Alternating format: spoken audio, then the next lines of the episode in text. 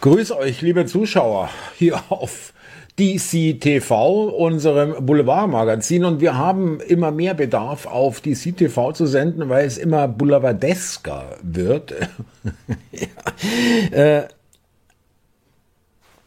ja, Baerbock und Svenja Schulze als Entwicklungshilfeministerin geben eine Stellungnahme ab. Äh, und zwar, wir haben uns ja wirklich lange gefragt, eigentlich seit der Wahl oder seit, des, seit dem Wahlkampf, Bundestagswahlkampf 2021, was ist denn eigentlich feministische Außenpolitik? Ja, der Begriff wurde einfach mal so in die Welt gesetzt, ja. Aber also wirklich erklären äh, konnte ihn niemand, was bedeutet das eigentlich? Ja, also was heißt denn feministische Außenpolitik? Da wurde so irgendwie, ja, aus feministischer Sicht, aus weiblicher Sicht und alles irgendwie anders gesehen und hin und her. Gut, also äh, zum Beispiel Krieg.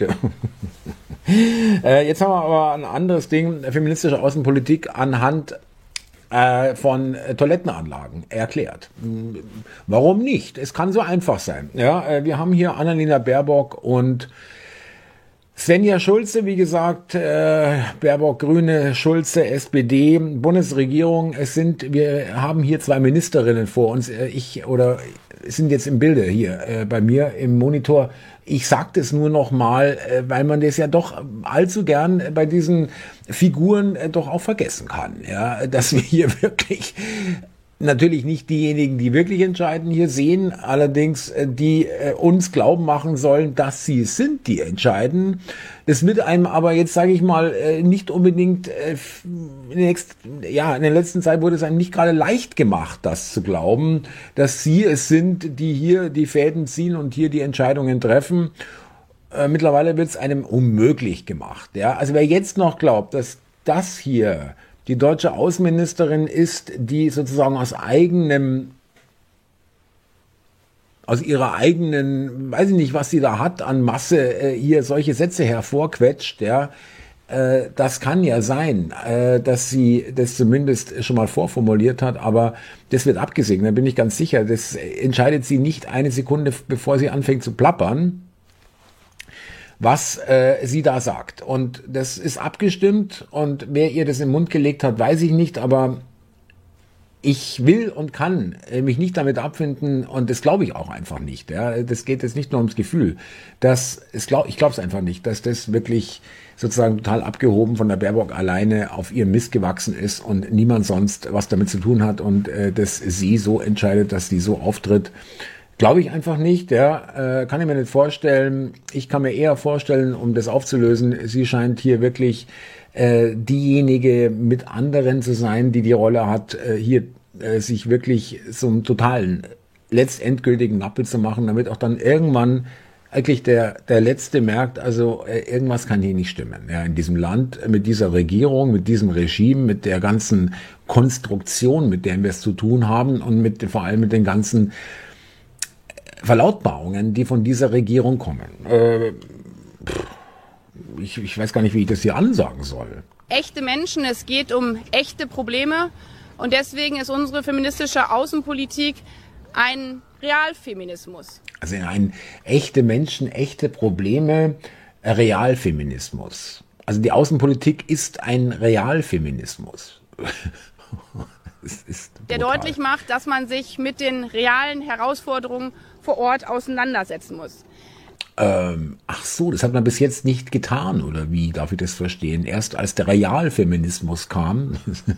das heißt zum Beispiel, wenn wir ein Dorf unterstützen, was wieder aufgebaut wird, in Nigeria. Also ein Dorf unterstützen, was wieder aufgebaut wird in Nigeria.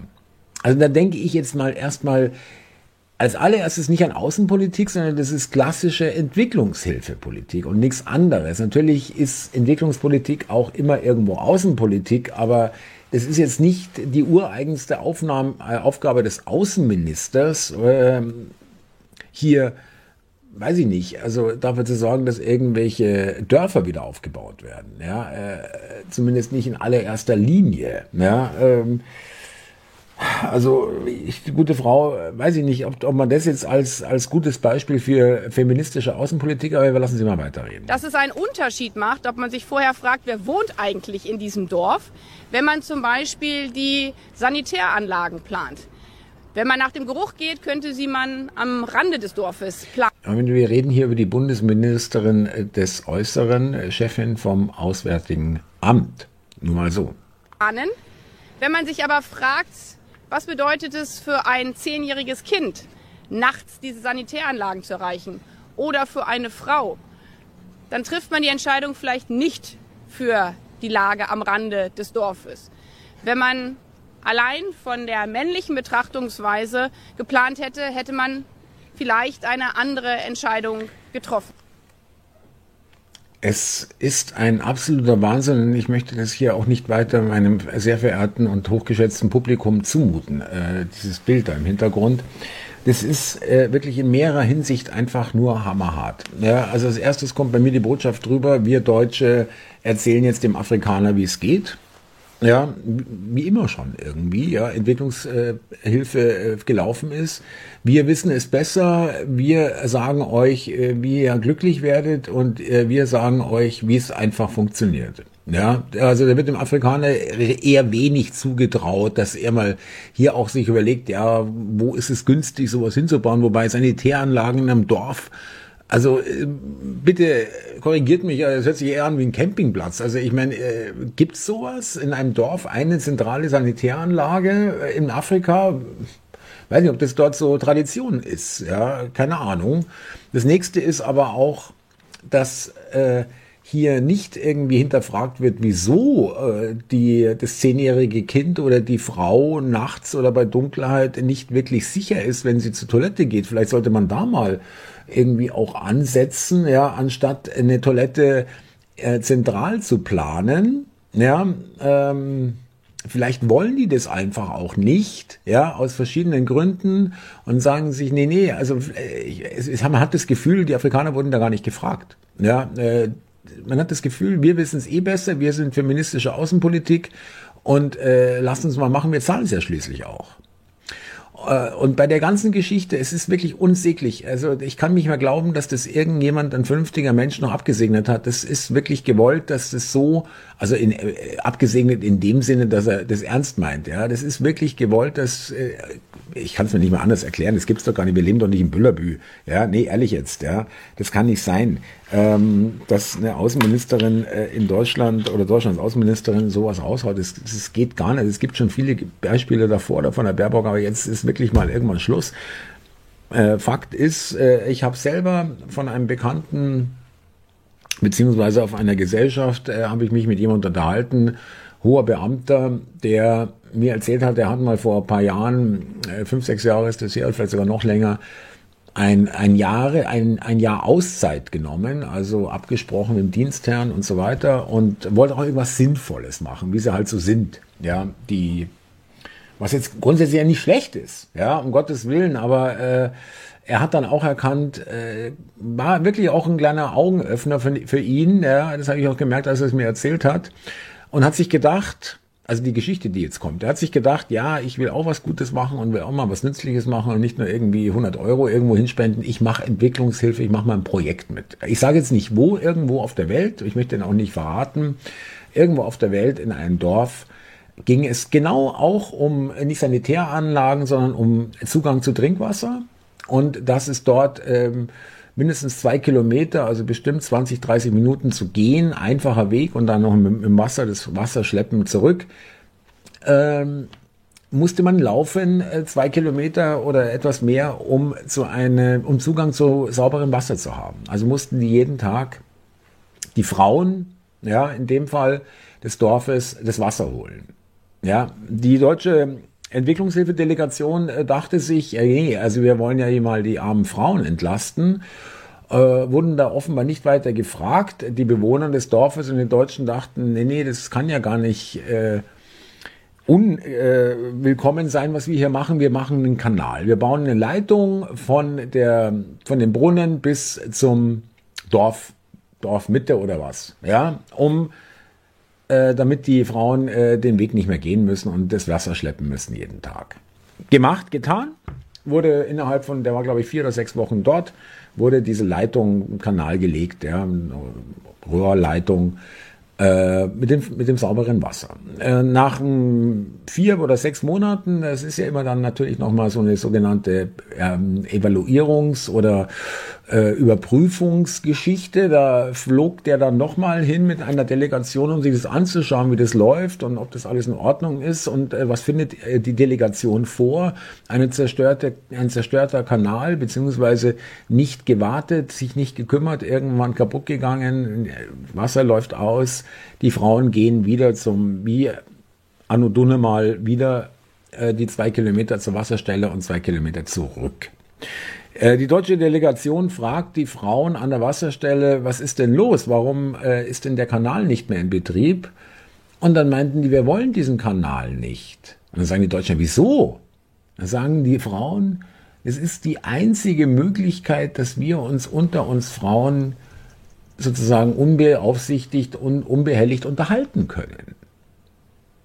Und das würden wir gern behalten, ja, weil wir haben einen Grund, hier aus dem Dorf rauszukommen und unter uns zu sein, mit dem Wasser holen. Und äh, da haben wir äh, wirklich, dann ist da kein Mann dabei. Und genau das ist es, ja. Das konnten sich die Deutschen gar nicht vorstellen, ja, dass das unter solchen Lebensumständen äh, hier die, dieses Dorf sozusagen funktioniert. Äh, das kann man jetzt finden, wie man will, aber das sind nun mal Tatsachen, Realitäten. Da kann man versuchen, das irgendwie zu ändern, ja, aber ähm, einfach darüber hinweggehen und sagen, ja, ja, wir wissen, was gut für euch ist und dann letztendlich es komplett umsonst gemacht zu haben, weil genau das, was sie da gemacht haben, nicht gewollt war und nicht gewollt ist. So ähnlich dürfte es auch äh, insgesamt bei allen Entwicklungshilfeprojekten äh, sein und äh, also, dass die deutsche Außenministerin äh, sich jetzt äh, tatsächlich Gedanken macht, äh, wo eine Sanitäranlage, ich finde das so absurd, also ich finde es wirklich super absurd. Es ist wirklich, es ist nicht mehr von dieser Welt.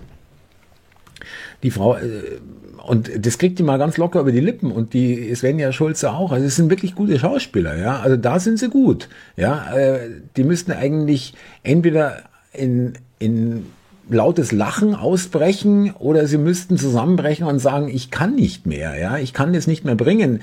Und auch vielleicht noch sogar die Journalisten anschreien, sag mal, würdet ihr mal irgendwann anfangen zu sagen, dass das Schwachsinn ist, was ich hier sage, ja, irgendwie so, ja, weil also wer wirklich, der muss noch mal ganz, ganz, ganz deutlich werden, wer jetzt noch irgendein Mitglied der Bundesregierung oder speziell Herr Habeck, Frau Baerbock, äh, von mir aus auch äh, Herrn Scholz und äh, kannst eigentlich nehmen, wie du willst, wirklich als vernünftigen, begabten, intelligenten und also überhaupt irgendwie fähigen Menschen betrachtet, der ist bei mir wirklich außen, äh, der ist bei mir äh, draußen, der ist bei mir durch. Das ist, das kann doch kein vernünftiger Mensch mehr sagen, ja, äh, wie zum Beispiel Ulf Poschert oder wie der heißt, ja, von der Welt, ja. Ähm, also eins muss ich sagen, Frau Baerbock macht das wirklich toll oder irgendwas. Leute, abonnieren, teilen, liken, kommentieren, wirklich gerne bitte, aber mir springt gerade der Kopf auseinander, ja, muss ich echt sagen, ja.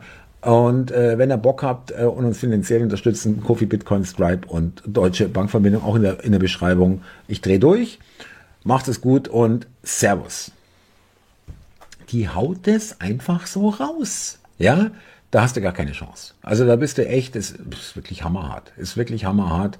Eine andere Entscheidung getroffen, wenn es Männer aus männlicher Sicht und das ist dann die feministische Außenpolitik 2023 von den Grünen. Latrinenparolen, würde ich mal sagen. Es hat selten so gut, äh, selten so gut gepasst wie jetzt. Macht es gut. Servus.